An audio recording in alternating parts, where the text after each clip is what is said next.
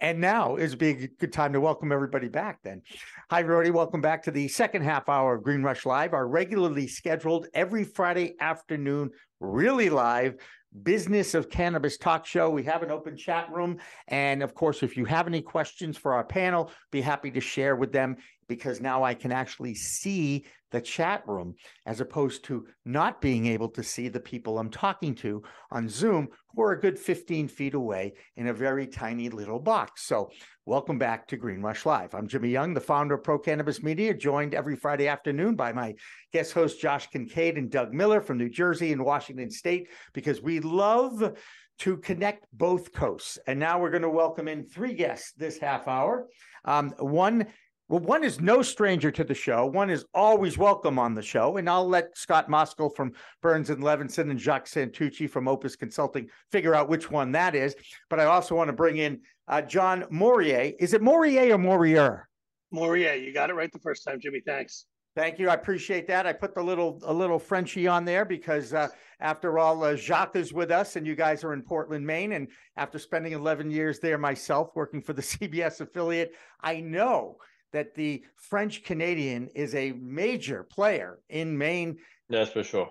Maine business, politics, culture. So, uh, all three of you guys, thank you, thank you so much for coming on. So, the reason why I have you coming in here is to explain how Ermont, which was one of the first uh, uh, dispensaries in Massachusetts, and now has another distinction, I guess, about being one of the first to go into receivership. Who wants to take me through the history of what happened to Ermont? Scott well, or Scott, how, about I explain who Ermont was, and then you explain how the receivership starts started? Sounds like a plan. Maybe you should have your own show, Jacques, which I've been talking That's to you right. about for a long time. Uh, Go ahead. I used I used to have a ra- I had a radio show for ten years, uh, so I would be you know that's I like that kind of stuff. So. You, you don't have a face for radio, though, Jacques. I know that. okay, I'm comfortable saying that. All right. Go ahead. I'm sorry. Go ahead. joke face made for radio? No. no. Yes. yes, that's right. That's right. Well, I have the accent. That's good. That's right. Um, yeah, so Ermont was uh, one of the first uh, medical marijuana licensees in Massachusetts, uh, license number seven, uh, started in 2016 uh, out of uh, Quincy, Massachusetts, south of Boston. Um, they were one of the first one to get off the ground and, and open, vertically integrated, a few rooms growing in the back, uh, packaging, and then the storefront uh, out of uh, the parking lot in uh, you know just off the highway. All right. So how did they get in trouble? Who's next, Scott? So um, so they had a, a debt facility uh, with Tilt, um, and I think many people remember the Dan Adams story uh, regarding tilt and, and what happened and you know we could just go from there. But but to make the long story short my clients purchased the debt uh, from tilt um, and they you know made a demand on the note and made demand to have you know simple things like financial statements sent to us and and basically Ermont said go pound sand or the the, the directors at Ermont was a not-for-profit so we initiated defaults and accelerated the debt. And at that same time, the CCC had just initiated or passed a new provision to the regulations, which allowed for a receivership or court appointee to be appointed under certain conditions. Um, so we went ahead and we petitioned the court for receivership to be placed on Ermont. But before we could do that, um, the the regulations provide for a method for a potential court appointee, which or a receiver, to be pre-approved. Frankly, didn't have control over you know three or more dispensaries, the rule of three, and so um, Jacques um, employed or retained Casner Edwards, which John Morier uh, is here, and John and his partner Michael Fencer worked uh, to get Jacques pre-approved, submitted the appropriate paperwork. And I think Jacques was the first one to be pre-approved. I think there might be others since. Um, but once we got that pre-approval, Teneo filed a petition in late July of 2021 seeking to have a receivership imposed. And it took us a few hearings before the court before they granted the relief we sought, and and the entity was put into a receivership in November 2021, at which point Jacques, as receiver, took over, and and John Morey, as his counsel, helped guide helped guide Jacques through the process, the legal process of the receivership and the court hearings. There you. And I should add, uh, Jimmy, that uh, one of the uniqueness that uh, Opus Consulting, our firm, has is that outside of the experience we have in cannabis, we've been working on distressed assets and, and business management for now over 13 or 14 years. So, you know, that was a, uh, a good way to bring two set of skills, right? The cannabis knowledge and the process of, of distressed assets and receivership and bankruptcy work under, under that process for Ermont. There you go. And and, and John, I want to I want to bring you in um, as well on this and and ask you a question since I have two lawyers in the room. Uh, are the courts have the courts eased up at all on any of these um, receiverships and and disputes that are coming now before them? Uh, has it eased up at all? Are they accepting the fact that cannabis is here to stay? So I, I think that's that's a great question. And there's a um, a difference between the federal courts uh, and the, the state courts in states where it's legal. So, mm-hmm. you know, uh, if this was the bankruptcy lawyer podcast, I could go on for an hour about attempts to expand jurisdiction and bring cases, uh, insolvency cases into the bankruptcy courts. But for all intents and purposes, the federal courts are shut to cannabis businesses, and in some cases, even you know, employees of cannabis businesses and the like. So this case uh, was brought in Massachusetts State Court, and Mass has had medical legalization uh, since the referendum went in 2012, and has had adult use uh, at least voted on by the voters at the end of 2016. So mm-hmm. they're used to it. But that said, this was the first cannabis case in Massachusetts State Court of a receivership type. So it was the first time the Cannabis Control Commission was involved. It was the first time the state superior court was involved. Uh, and so, uh, and it was the first time some of these regulations were, you know, ever used uh, as far as, as cannabis. So the court was reluctant and curious. Um, as Scott mentioned, it took a while between the filing of the case and the actual appointment of the receiver. Uh, the court gave the debtor plenty of chances to uh, produce its financial information that was required and to uh, make payments of both you know its creditors and its taxes but as the uh, as the creditor um, excuse me as the debtor um, Ermont was digging a slightly deeper hole week in and week out uh, rather than uh, getting uh, improved the court finally pulled the trigger and said yeah you need a receiver. And what the receiver does um, it, we there's an order of the court that sets forth what their duties are, um, and it basically runs the operation in place of its management or in place of its board of directors in this case. So the court got comfortable with it, but it took a lot of walking through. It took some dealings with the commission uh, and their staff to, you know, uh, find our way together um, and uh, and then set it up. After that, we reported regularly to the court and to the other parties, and you know everything uh, we needed to do, we had to either follow the order in place or ask for more permission.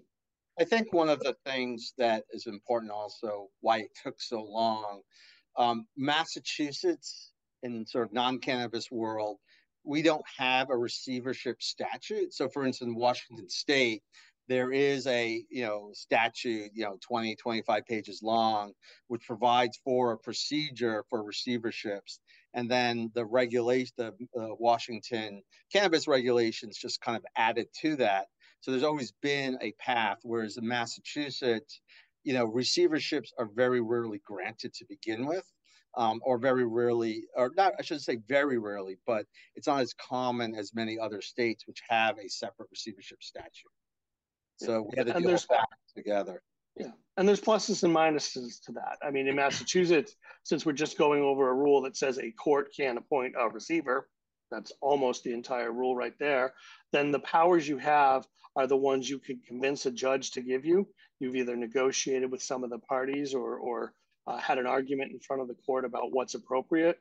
Uh, and so we were re- really able to design what the receivership for Ermont would look like. We gave the receiver, uh, we suggested that the court give the receiver the power to run the place. Perfect. That's uh, a necessary thing. But we also uh, suggested that the court give the receiver the power to market the business for sale, to do uh, other asset sales and the like.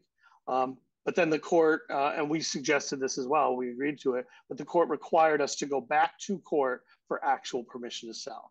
You could offer the business for sale, but we needed a court order in order to sell it. So that's kind of the example of the, the push and pull uh, that goes into, you know, a build your own receivership in a state where you don't have a, a specific statute. Although I will say we we we scoured uh, other courts for their receivership, typical receivership orders in a, a cannabis.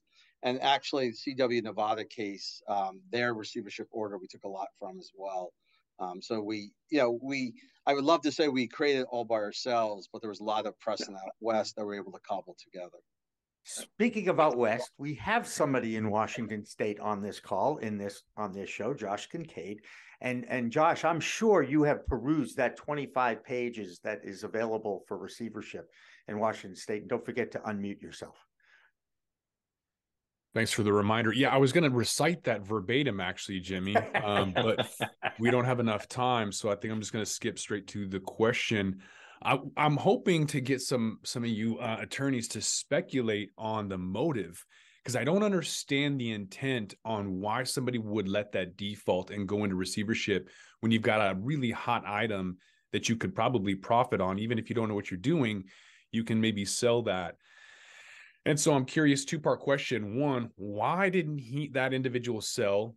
And two, what's going to be your strategy now? Are you going to be a turnaround strategy or are you going to just uh, be a flip? So uh, Scott's got an actual client that could actually uh, divulge its thinking, and uh, maybe I'll do him the favor of taking up the speculation uh, cudgel you you laid down. Um, we came into this in the middle, um, and uh, you know, I think Jimmy, your last show, the folks from Upwise said, you know, there's a lot of creative, non-traditional financing out there. Ermont had that kind of financing. Yeah. Um, it was cash flow to begin with. So if there wasn't excess cash flow, there weren't any payments. It had borrowed uh, initially uh, around $10 million. It had refinanced that for almost 13 and had never made a principal payment. So that debt had been accruing interest at a pretty good clip, uh, you know, above, you know, above LIBOR. Uh, yeah. And, you know, whether it was above the cannabis market or not, it's a good question, but certainly above the commercial market. So the debt on this, the secured debt was uh, well in excess of any reasonable sale value. So this had to be a short sale. Um, and then the tension between the directors, uh, and this was a nonprofit, so the directors didn't own the company, but they ran it. And the lender who wanted to maximize its recovery or start getting paid something, um, that tension in there is kind of an impasse. Nobody will come in and refinance that debt. It was too high. Nobody would come in um, and try to convert this to for profit and put in, say, you know, a stock, an initial public offering or some such, a private offering to, to put stock money in. And so it was just kind of sitting there without enough capital to grow. Well, and let, let me let me let me because some of this is public record. Um, so my client bought the debt. My client had pre- previously been involved with Tilt, had positions at Tilt. Um, uh, actually had been involved with the, Ermont relationship at one point. Um, they since left. They do not own anything of Tilt, uh, but they knew of the um, asset, potential asset. They bought the debt at a deep discount, uh, which that agreement has been published and referred to in court pleadings and CCC. Um, so it was a traditional loan to own. It's a traditional type of um, strategy employed in bankruptcy and workouts. You, the lender has some debt. Lender doesn't think they're going to get par and more trouble than it's worth, so they sell the debt for another entity at a percentage, you know, small percentage of the actual UPB or unpaid balance. And my client thought either A, they could force a sale and get a return, or if they had to, they've been operators in the past, and they would essentially take over the facility themselves and turn it around and flip it if need be. So, and so this is Josh, all very commonplace in the workout world. Ahead, and Josh, I think your the, your question was also what happened. So the receivership, right, uh, ran its, its course, and one option was to you know sell the company, right, like or sell the asset, like Scott said. So over a year ago, we looked at the different options and then uh, put the assets on the market. Uh, asked, you know, I think 20 or 25 people around us, and uh, and got a, a few offers. And then since last summer, the offers have been, you know, vetted by the court, approved by the court, vetted by the CCC, approved by the CCC to get to a closing uh, last Thursday. There you go. That's called cannabis standard time. You know how that works, guys. However long it takes is what the time. Um, as you mentioned, stocks. We've got a, a, stock expert on our show on a regular basis. That's Doug Miller. Uh, Doug, I'm sure you have uh, questions for the group. Go ahead. Yeah, can you actually make it from a nonprofit to a profitable organization? Uh, because you were saying it's a, it's a nonprofit, so when you take it over, can you actually change it around now, the structure? Yeah. yeah so when when um, the uh, 2016 referendum was uh, put into place in 2018 through was it 94G or whatever it was, they allowed. So originally, medical mal, uh, medical marijuana facilities had to be not for profits. Um, as as a structure, 2018 enabling legislation allowed them to convert to for profit. Um, but just because you're for profit for in terms of corporate structure doesn't always mean you're making a profit. um, so so here, um, you know, not for profit, they're basically you can't really buy a not for profit, more or less. So, anyways, the assets were purchased um, by MariMed. So MariMed's a publicly traded um, MSO, and they came in and thanks to Jacques, uh, really doing a great job of marketing the assets for sale. Um, we we got a really nice well the receiver got a really nice offer um, and you know it was a it was a great result for everyone from what i understand and Doug, to your to your point, so a nonprofit is just the way the fact that there is no owners, but the company should be run just like any other other for profit, right? You because then you know the cash that's left is reinvested or something like this, right? To continue to grow the nonprofit. Uh, there there are some tax advantage when you con- when you convert to for profit. There's there's some strategy to use because when you go to for profit you have a tax event.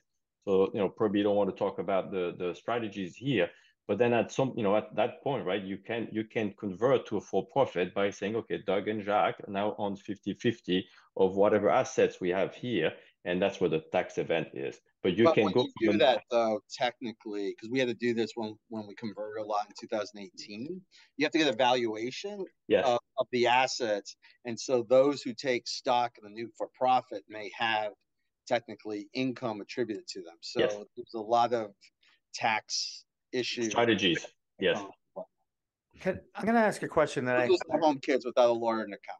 How's that? Thank God that we have them. All right question for you guys. I happen to know that in the very beginning of the medical program in Massachusetts, the dispensaries had to be vertically integrated. They have to have their they had to grow their own stuff. Ah, okay, that's yes. the best way to describe what vertical integration is. And now there's some movement, and I believe there's a bill in the Massachusetts legislature to allow the that that clause or whatever it was to be to be either changed or ignored or you guys tell me uh, how did that impact this at all no this is a medical marijuana facility and the buyer actually wanted the extra grow space so yeah. um, okay. at the end of the day then that didn't really impact this okay but it's a huge issue in the industry obviously and a lot of folks aren't aren't actually applying for a new medical license as much as you would expect because they don't want to spend the money on cultivation, especially with such a glut in the market. Yes. Right. And then Ermont too had a nice building or, or is housed in a nice building who has, you know, uh, a, a, very good uh, setup for grow and, and other activities. So that was part of the of the attraction there. Plus yeah. that mezzanine, right? The room to grow yeah. up. So do you foresee any others going under or they're gonna have to be taken yes. over? Yeah. Yes. I, I mean, there's there's a lot of distress in the industry, um, a lot of distress sales. I think you know the multiples have gone down from even a year and a half ago. Um, you know, on cultivation, it's it's very very uh, unless unless you're already established and have your brands and your market, it's it's very difficult to break in right now. And Um, then and then when you see that the wholesale price in Massachusetts and actually Michigan and other states, right, went from 4,000 to 2,000, if not 1,500, right? Uh, and then a lot of companies didn't have cost accounting in place, were not having any strategies to mitigate those risks. When you see that uh, people are buying less, or uh, you know, it, when you see that uh, some leases were signed three, four years ago, where you know it takes like 30% of profits, or you know, those all those things, right? They they're gonna lead to some businesses that gets in in a in a you know put in a corner. Well, at least So we've where are you got a- guys seeing? Go ahead, Josh. Go Where ahead. you? gu- Well, I was wondering where where exactly are you seeing? What regions are you seeing that distress at, and what sectors are primarily the most distressed? I think it's seeing it all across more- more mature states. So, you know, Michigan just had the Skymint receivership, uh, which is a huge deal, um, which we have are involved with. So I can't really talk about it. But um, you, you're you're seeing it like even in Colorado, you have group people throwing the keys and saying we can't make a go. It costs us more to keep the lights open than we're selling. Uh, and Mhm. so they just close it down. And there's been some similar stuff in Massachusetts actually. Yeah. Uh, and there's Yeah. also some. Oh, I'm sorry, John. Yeah, Nevada, California has the same thing. All the mature states, you know, even in New England, you see some smaller operation trying to sell where they were, you know, really going super well a couple of years ago. The reason they're selling is they're starting to see that their their margins are are, are, are you know getting smaller and smaller, and they're trying to get out of it.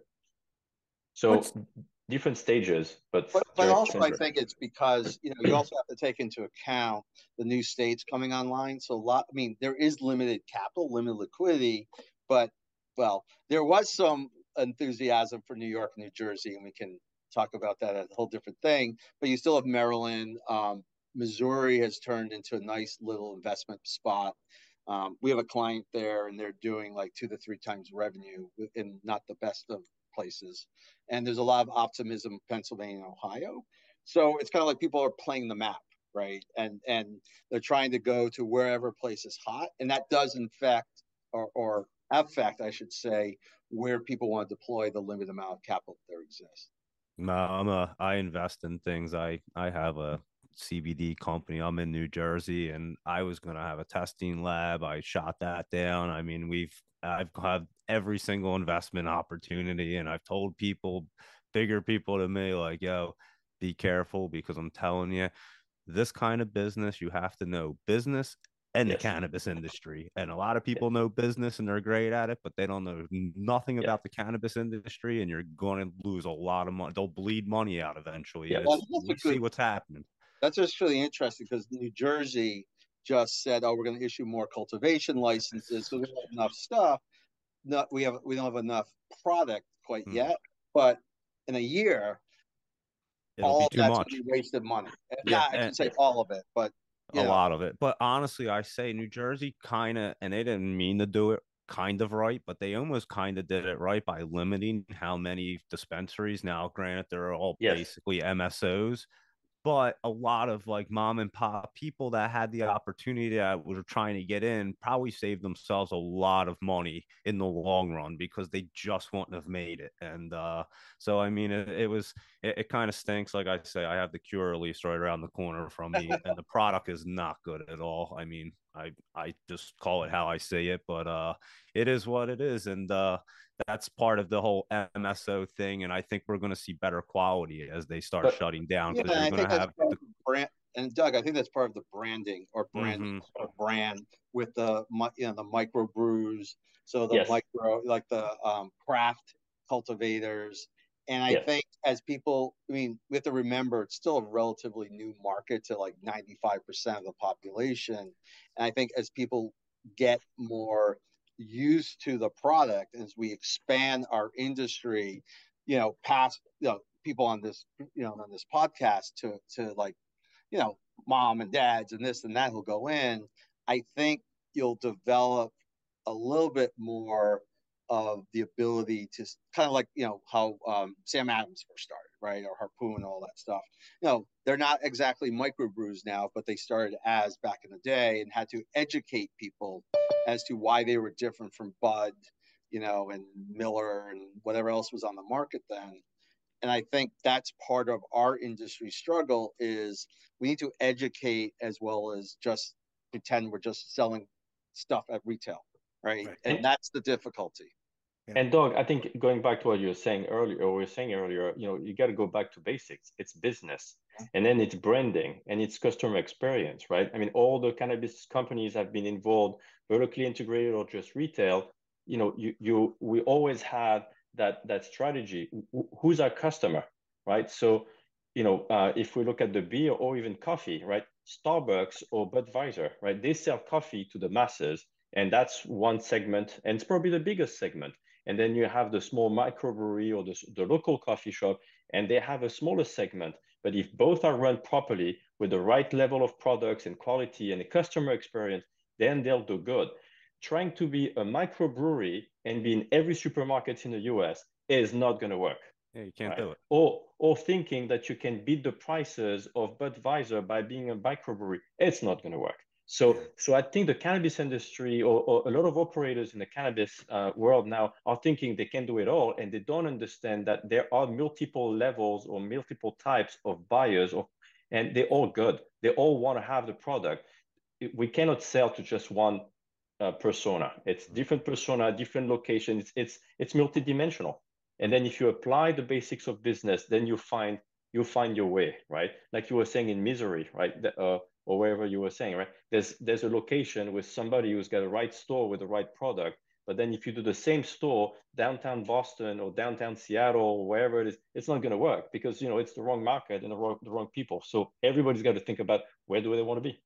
But it is still retail, right? So location, yes. location, location. Yeah. You know, the days where you could put a dispensary in Leicester and have, you know, five zillion people lined up are gone. And don't people I think don't remember that it's foot traffic, it's you know yes. parking Custom, spaces. Customer, exp- it's a quality product and customer experience. it, it is you know uh, every time. Co- yeah. Oh, it's yes.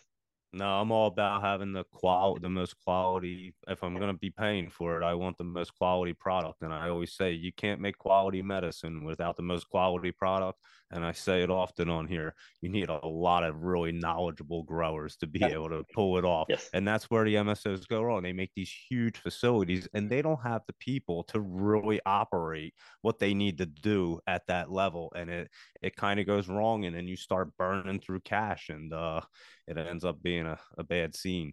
And then you have bad products. So you start getting a bad name, less customers, and it, it's just that trickle effect. But you have to give credit to Curaleaf. You know how they closed their cultivation west of the Miss uh, west of the Mississippi, right? Uh, California, Nevada, or Colorado. In Colorado, yeah. Yeah, I mean, they realized there was such a glut of product, and I have to imagine they realized they were becoming the Miller or you know Bud of cannabis. And did they really, for what they were trying to do on the retail side and the branding side, did they really need to grow and spend all that money at that at their grows out there. Yeah. I do want to ask a question to the group here because all of you are smarter than I am when it comes to business. I can tell you that. Not that that's a very high bar. That being said, how normal is this development of a of a a group in receivership in an early stage industry? Is this normal or are we again seeing an exception being made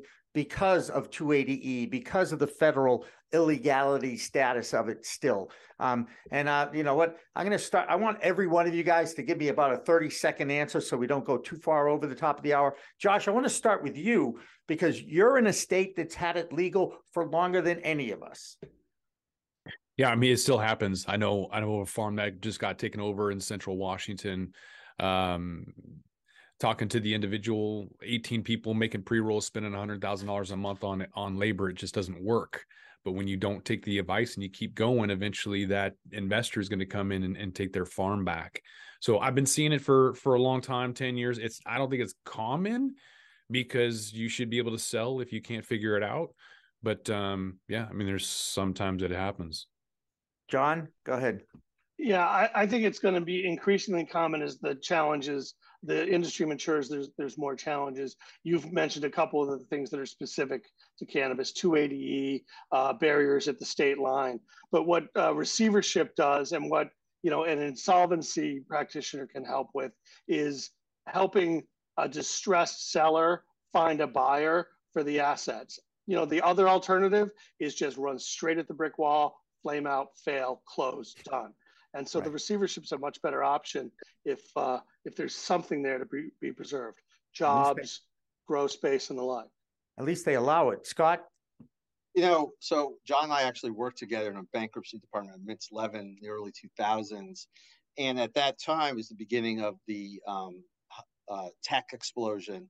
And so many of those companies right at the beginning filed for bankruptcy because they they went fast, they they got money, and then they couldn't, you know, pro- fulfill on their promises to their investors.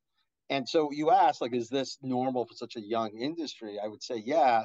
I think I don't think it's that young in, in many many ways, and I also think that like this is just I don't want to say survival of the fittest, but it is survival of the fittest, and meaning that those who shouldn't who don't understand business and don't understand the product and don't understand the ability to bring typical marketing and branding concepts to the industry are just going to fail and it's better for them to fail quickly and those who could buy the assets and turn it around or you know i think that's important. It shows the normalization of our industry if nothing else and that's important i think I'm big on normalization, not necessarily legalization. Jacques, your your observations about the industry right now? Yeah, I, I would agree with my colleagues here and everybody else. I, I've been, uh, you know, we started uh, in Maine in 2013, and when I was running my first models, I was thinking by 2015 and 16 we will start seeing things like this because uh, you know you could tell that the, the, the market would change. So it took a little bit longer, but we've been helping companies out of court, you know, probably for the past three years. You know, this this one is the first one that makes it to court, and it's a, it's a bigger one. But we had to deal with uh, smaller uh, uh, issues in the cannabis industry in the past three four years. So I, I think it's it's classic. It's it's kind of normal. I agree with Scott about the technology. I think microbrewery is also uh, uh, going through the same thing. Right, we're starting to see small companies that are uh, struggling right now. They're not in court. I, you know, I bet you within a couple of years we're going to see a couple of of uh, microbrewery in New England that are going to go through the same thing.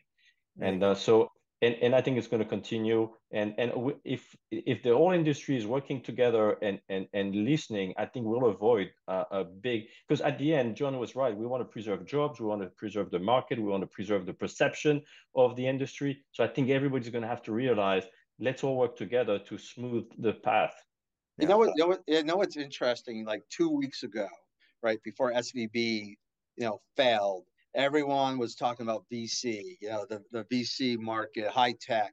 Now, after SVB fails, right, or and um, um, uh, the other bank was Signature Bank and First Republic, all of a sudden now there's not much liquidity in the high tech VC market. So, you know, it's business. Like, think it'll be very interesting to see what happens there and what similarities there are, if any, with cannabis with a lack of liquidity and with people who probably were surviving on fake liquidity or fake promises of extra money, but should have been out of business a long time ago. And you see that a lot in the VC yes. high tech and whatnot. So this, this uh, is why I this is why I preach the best investment in cannabis is a good law firm. Okay, it's very simple.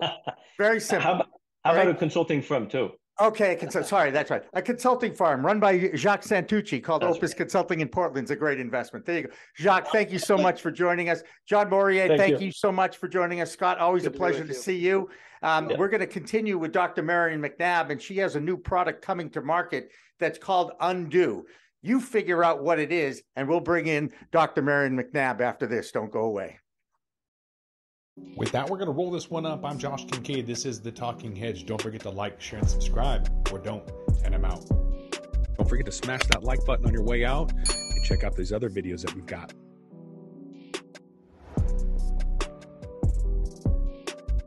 Thanks for listening to today's show. To check out more great cannabis podcasts, go to podconnects.com. Here's a preview of one of our other shows. Tune into a major journey podcast today where guests take listeners on journeys and immerse themselves in the roller coaster ride both in and out of the cannabis space that brought them to where they are today. Throughout our conversations, guests share valuable lessons that they've learned along the way that listeners can use to empower growth both in their personal and professional lives. Check out a major journey today on all major podcast platforms.